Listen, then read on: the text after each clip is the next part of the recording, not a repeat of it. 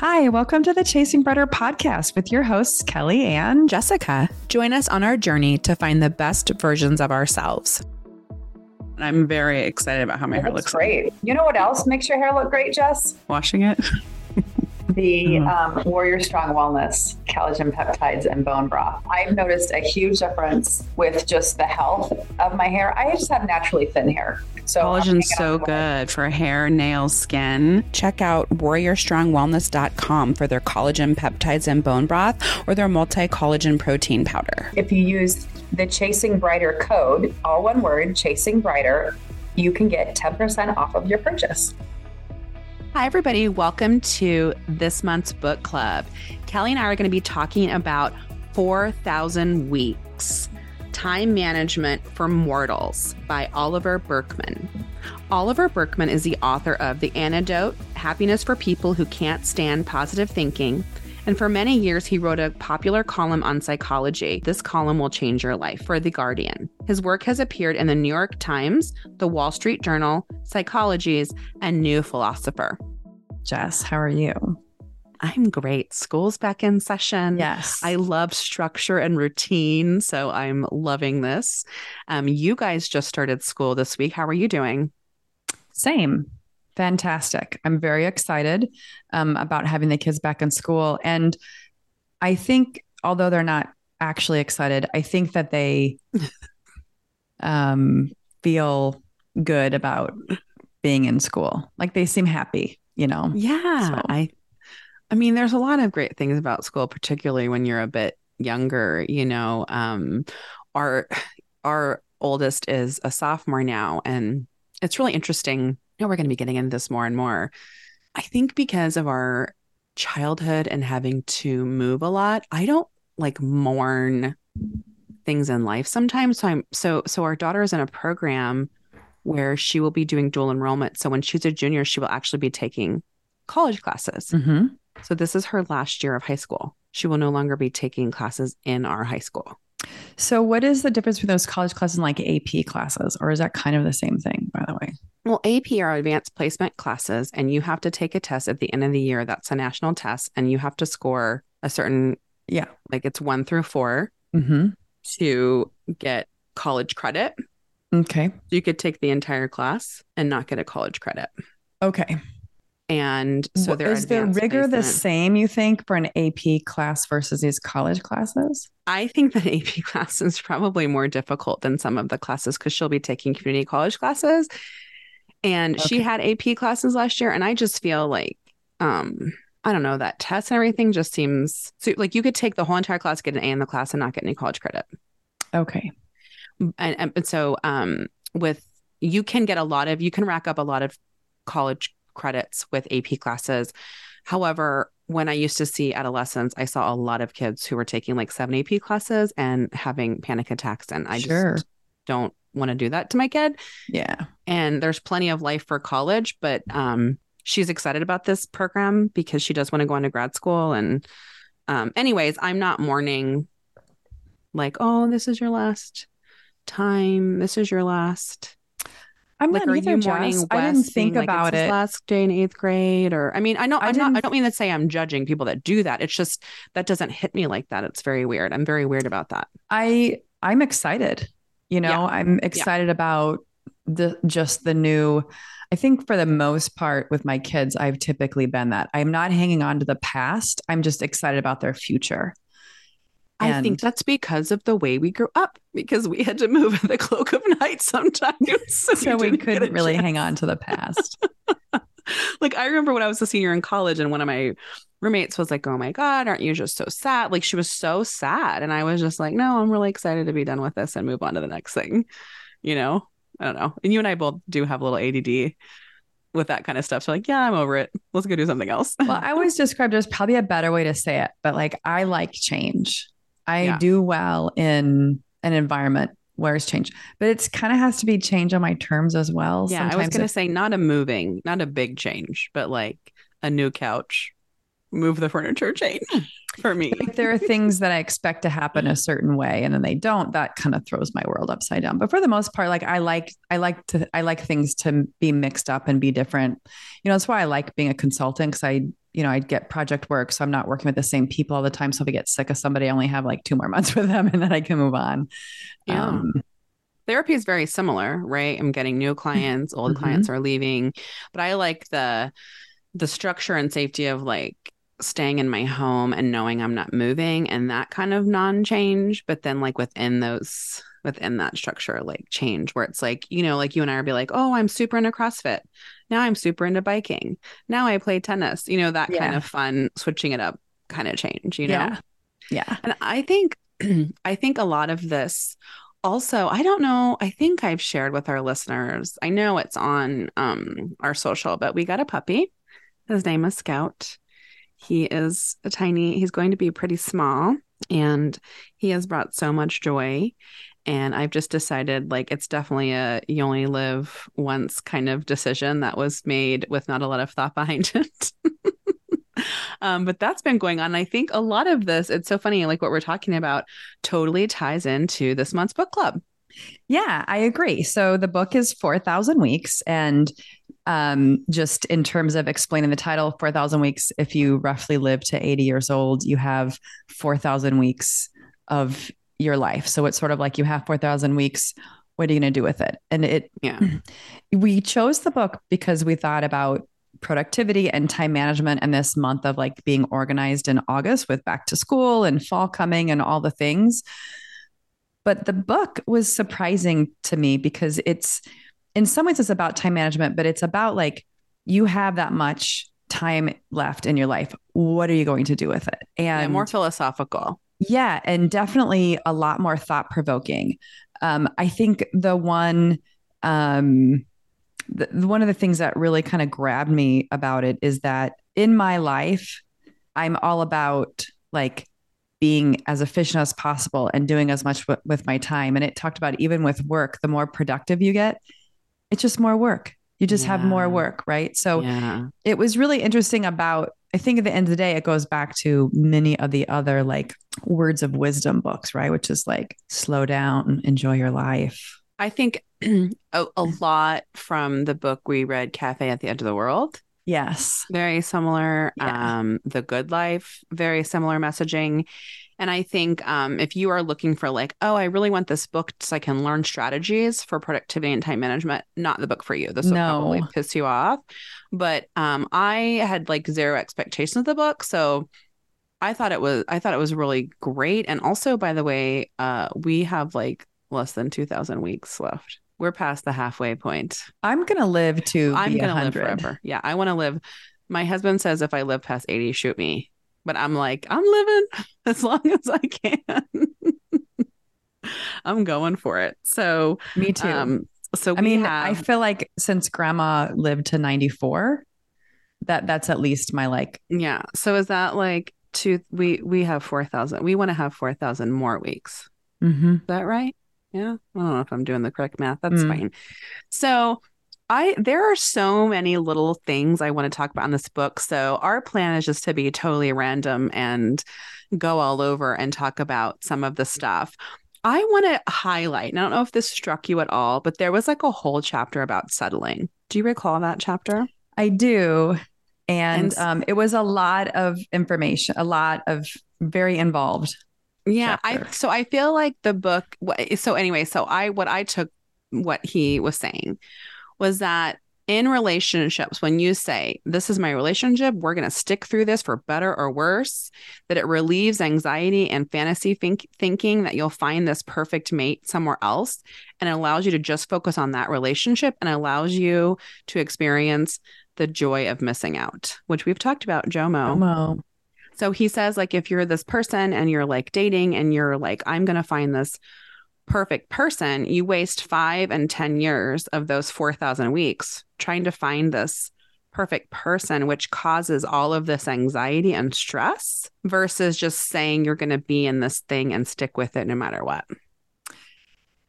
Yeah. In that same chapter, he talked about failure and about essentially, I think, um, the settling piece, right? Is that it's it goes back to there's no there there. Everyone's striving to, you know, get somewhere, even if you're trying to like um, waiting for a management position or all the things where instead of just embracing where you are and enjoying that. Yeah. So instead of like, I like that, like the fantasy thinking of this other life that's yes. and that you're waiting for versus just living now. So I don't take it and don't don't get me wrong here. I'm not saying go out and the first person you meet settle with and no matter what. but I think like what he's saying is we have to just be very careful of like per I think that's kind of like a perfectionist mindset. Like and it was so crazy because as I was listening to this book, I was listening to Tara Brach's um podcast on happiness and she had this whole thing about if only thinking and like you mm. need to mm. choose to be happy now and get out of that if only thinking so i thought that was totally in line with what he's saying like this like if only thinking if only i had this then i'll be happy if only this if only this. And it's like you have now and yes. right now. You have this moment right now. And so if this is the life you want you have make the life right now instead of this fantasy life you're going to have in 5 years. That's kind of what yep. i took from it. So i thought that was interesting um like a lot about pro settling. I thought that was interesting. It i feel like the book crammed a lot of information and anecdotes from other books we've read into a book, one book. Mm-hmm. It was short, not as short as um Cafe at the Edge of the World or or um Four Agreements. Oh. Four Agreements. but it really talked it it talked about all those things in a different way, which is kind of cool. In in that um although it was similar content, he approached it in a different point of view, which I appreciated. Yeah, well, and I liked I don't know, we watch like a lot of superhero movies in our house. And so I thought about it like the metaverse when he says like every um decision to use a portion of time on anything represents a sacrifice of all the other yes. ways in which you could have spent that time. And so if you say yes here, you say no to all these other versions of yourself. Yes. And so by saying yes, you're saying no. And instead of like, we have this when it comes to time management, this fear of missing out. And so we're saying yes to all of these things that we don't have time for because we have this fear of missing out. But he was like, you're going to have, you're going to miss out.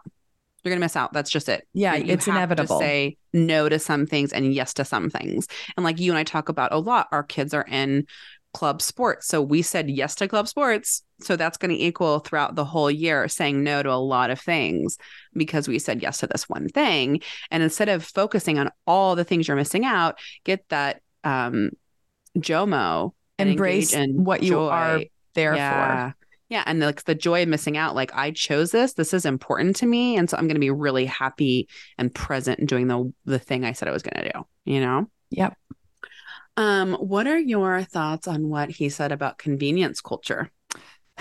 I think that he, it's, I mean, it's true, you know, and um, it seduces us into thinking that we can find room for everything by eliminating tedious tasks.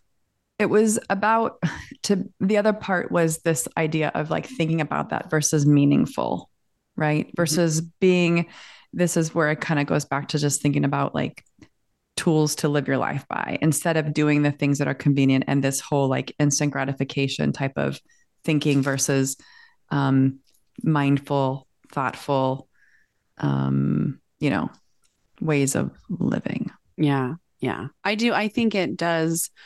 And I think all of the productivity and time management experts that we have been talking with have said you only have so much time. So you've got to think, you, you know, you've got to be realistic on what you're trying to do. Yeah. And you can't say everything's important. Yep. You know, you've got to cut some things out. And um, like he said, like, as I make hundreds of small choices throughout the day, I'm building a life. But at one and the same time, I'm closing off the possibility of countless others forever. Exactly. You're, you're, um, I I like that and it's like trying to think about that with everything we do, which is it's like every there's constant choice. And it's less about trying to figure out how you can jam everything in.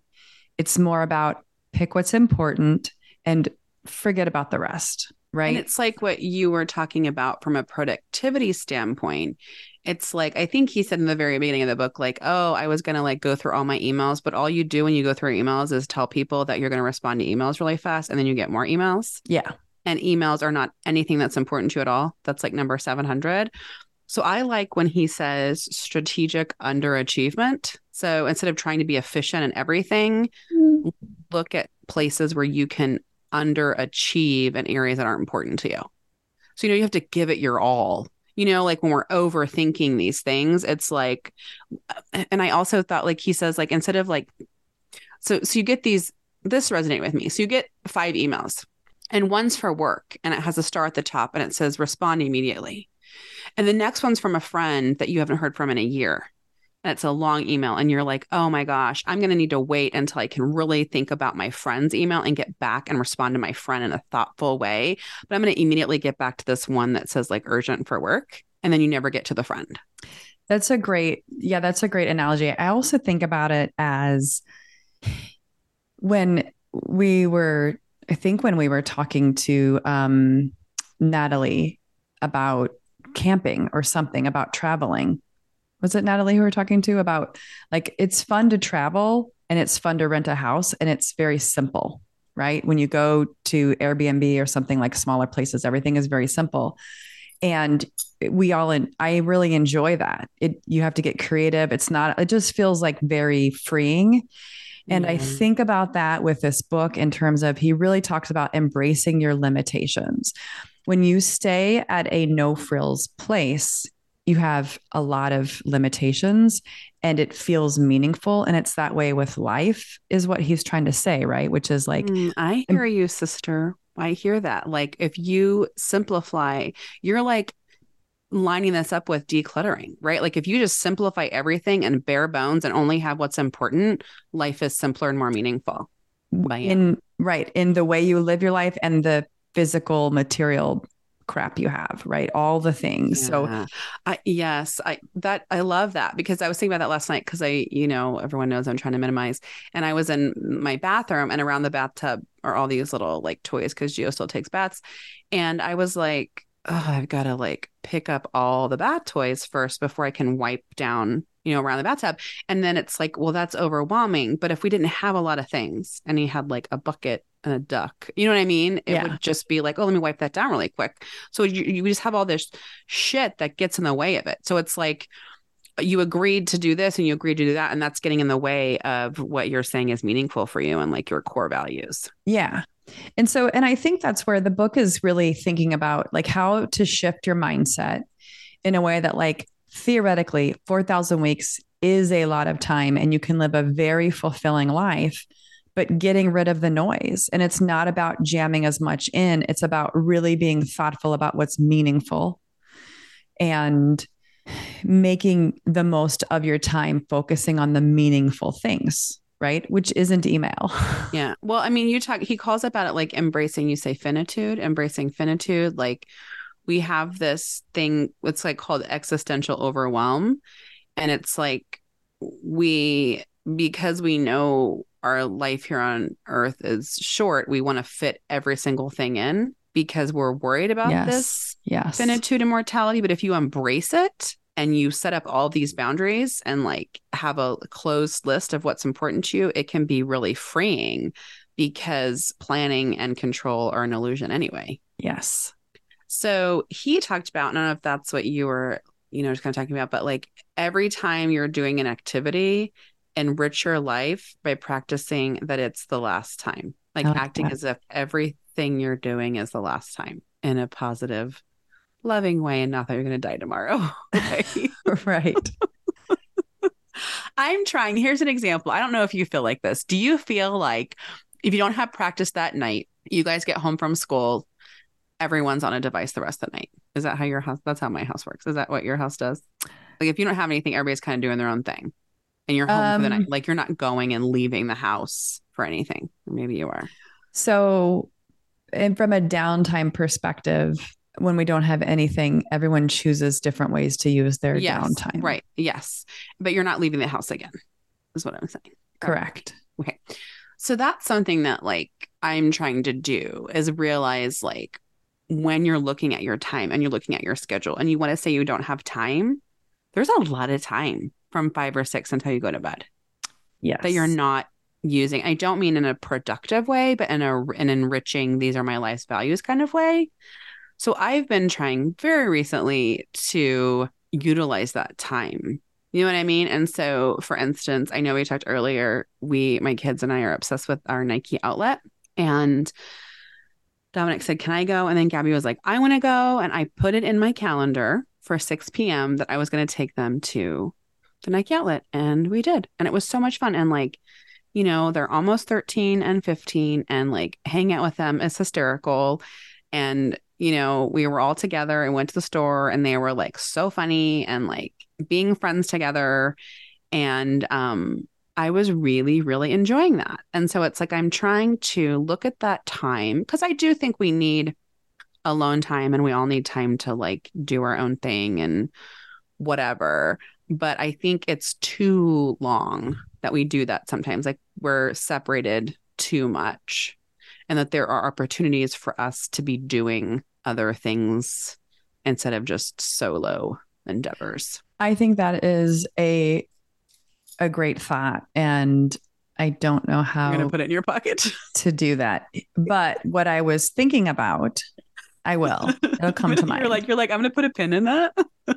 but what I was thinking about regarding that was I've been, you know, focusing on improving my time management and from that perspective, what am I doing with my time during the day? And we all have this infinite number of things on the to-do list and I'd I'd like to start tackling some stuff. I'd like to shift from um, putting a lot of stuff off to really getting getting at my list. And so yeah. I've been using from the Megan Sumrell uh, interview that we had a couple weeks ago, which was amazing. Um, some of her tips and her planner and whatnot into practice. And what I found, Jess, was, you know, she talks about um, blocking off kind of like busy time. Mm-hmm. And I've been really good at getting all my to dos done for the day. And I've found that it'll be five o'clock and I'll be like, I don't have to worry about getting anything else done today. Like yeah. I am done. Yeah. 100%. And that it is, there's a whole block of time where like, if I still didn't get something done, yesterday's a great example. This is really lame, but I was like, I haven't, I still have to do two. There were still like two more things at the end of the day I needed to do steam the floors. And I can't remember what the other thing was. And I did them because I was like, oh, I still have time. It's five o'clock. Like I'm not going to make dinner till seven or whatever it was. Right. Um, yeah. And so it is nice when you yeah. feel like you have time. And when she says, if it takes more than five minutes, make an appointment, I've been putting dinner in there, like my dinner prep. Mm. You know, because if you're like, oh, I'm done at 3 30, I have nothing, that's not true. You know what I mean? It's like yeah. you're making dinner, you're prepping dinner, you might have to take a kid to an appointment. So I've been trying to put every single thing in the hourly part of my thing. And I think that's where the going to the outlets worked because I put it in there. You know, it made it more of a likelihood that it's going to happen. And then it was like the other night, like Chigo's been working really hard to earn he earns marbles and he's really motivated and he wanted to go spend his money at Target. Like normally I'd be like, oh my God, it's five o'clock. But I'm like, okay, let's go. You know, and it's just like leaving the house and going and doing things at night. I also think that might be COVID like COVID stuff of like never leaving the house and only ordering pickup and delivery for things. But I just feel like we've been getting out and about a lot more than normal. And I think it's because of the stuff we've been reading and doing with the productivity. Well, and I'm wondering if um, going back to even the book with regard to this is what we're doing in terms of scheduling our days we're making decisions on how we're spending our time. And he talks about decide the derivative, the Latin derivative means to cut off. And so we are making decisions about what we're going to accomplish that day. And we are, in a lot of ways, I am. I'm ignoring what I could be doing and I chose not to because I just know this is what I'm doing today and I'm getting that done. And there's something about um, something freeing about that. Cause I think before then I was always like, oh, I have so much to do. Like we're saying, oh, I'm so busy. Well, it's like, right. I'm, I'm not like I've been able to be like, this is my scope for today. I'm getting that done. And I feel great about that. And I don't have that like mental load about yeah. the things I should be doing. Yeah. And I think, um, just in general, I would say for the past year or two, I've been trying to do that. Like, like he calls it like an open list or a closed list. But just as far as like recognizing, um, I know you and I are incredibly fortunate because we both own our own businesses, but like really putting boundaries around our time and how we're spending that time and recognizing like, you know, I, you know, in the past, I was like, president of the PTO and, you know, volunteering at the school and doing all these things because I was trying to do this mother I should have been, but that wasn't mm-hmm. like filling my cup and really doing anything. And it's like, listen, if I have fine, you know, a finite amount of time, how can I do that in the way that enriches my life and that of my family as much as possible? And just recognizing that he talked about yes and like speaking of that you know he talked about anxiety he talked about worry and yeah. he said that worry is trying to make the future certain and we don't we're never going to know the future and i know worrying is such a wasted resource in our day and age we try so hard to control things and how he just you know really talked about that it's such yeah. a wasted effort right yeah yeah. And I love that. And I, it's some of the, some of the things in this book, this book has just so many valuable nuggets that I just kind of like want to sit with. Yeah. Sit with them for well, a while. Well, I love that strategic underachievement because I've always said I'm a I'm a smart worker, not a hard worker. So yes. that's like in my line. Yeah. Said, like, like, can you clean your house once a week or stop cleaning at 80% and not clean it at 100%? Can you, you know, um, take twice as long to respond to emails? One of the things I've tried, I'm trying to do, I don't know if you do this, like only checking your email like in the morning and at night, or only check your email 8 a.m., 12 p.m., 5 p.m., or something like that. You know what I mean? Like where you're not just doing something you think you need to be doing constantly. But like I have like less. three separate email accounts. Right. I have like my client some at least right now it depends on how many clients i have but it's like you have your clients emails i have my business emails and then my personal email. And i'm i'm always i do limit my work related stuff but i also work you know i try not to work 40 hours. So in order to not work that much you have to have boundaries and limits right? Yeah yeah well, and I think all you're doing, I've told clients this for years. When you answer your work phone at 10 p.m., you're training every single person that you're going to answer at 10 p.m. So you're also training people. And I think he talks about that a lot. Like, I, it's so much better because I've worked so hard to like have the clients I have and to develop my niche and to be mm-hmm. an expert in this specific area and to screen clients. But there was a time where I had to tell people, like, I am not a concierge therapist. And if you want someone available to you 24 7, you need to go to that person. But it's like my clients know I am not going to respond within the hour. I'll respond within 24 hours of a business day. But if you email me at 10 p.m. on Friday night, I will not go back to you till Monday. And it's just training people too of like, I'm not going to be that available to you. Yes. If that's something you need, go elsewhere. Yeah. Absolutely. And um, I think you can do that with everybody, with all kinds of people in your life. Um, and I think, you know, we've talked before, but like the death of our friend Mary earlier in this year had already had me thinking, like, wow, I'm saying my friends are really important to me, but I'm not like seeing my friends, right? I'm not doing that. So it's like, if we're saying these things are important to them, are we making time because yeah. are important. No, we're making time for stupid shit. You know, we're yeah. making time, not meaning, you know, but like we're saying, like emails or grocery shopping or, you know, whatever, trying to make the house the way you think it is or yeah. whatever. Yeah. And it's like, if you have a finite time here on earth, um, I think it's important to consistently evaluate what your core values are and are you utilizing your time to reflect that? Um, yes. And drawing parallels, by the way, to um, The Good Life. Mm-hmm. What did this book talk about with regard to relationships and people? Right. And just the importance of um, being with people. Yeah. I mean, I think that's like most of what we're going to be, if we're going to say these are our top five things, most of it's going to be your family and friends. Yeah. I like think most, most of us, and Jay Shetty does that and Think Like a Monk. He has a time audit. Like if you say this is important to you, does your time reflect that? I think most of us are like, this is what's important to us.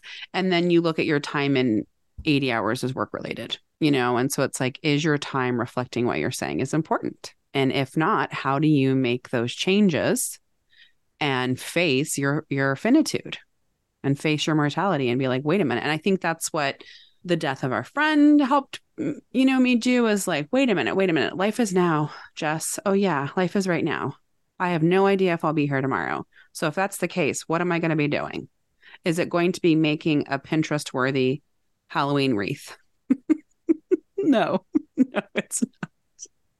So i've backed down on that you know that perfectionism and things that i felt like i needed to do and things to look a certain way because that is not at all a priority to me, you know? Yeah. Anything else um, you want to say about this book? I thought it was good. Yeah, I I thought there were a lot of great points in it. It's a nice, easy read. If you know, I think if you haven't you have read nothing else to do and a lot of time on your hands.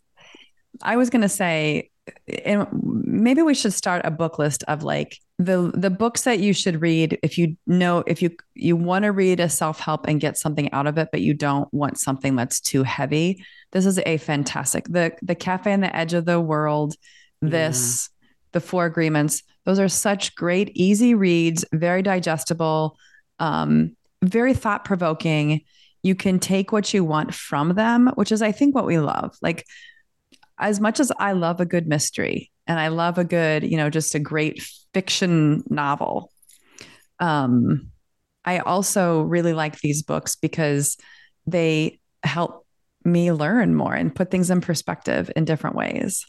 Absolutely. And I think, like with anything that we're doing, I think it's two steps forward, one step back, right? And so it's like helpful to have these things because it helps with maintenance, helps with maintaining the kind of person you say you want to be, right? I don't know. I mean, would you say this is self help? This is a self help genre we're talking about?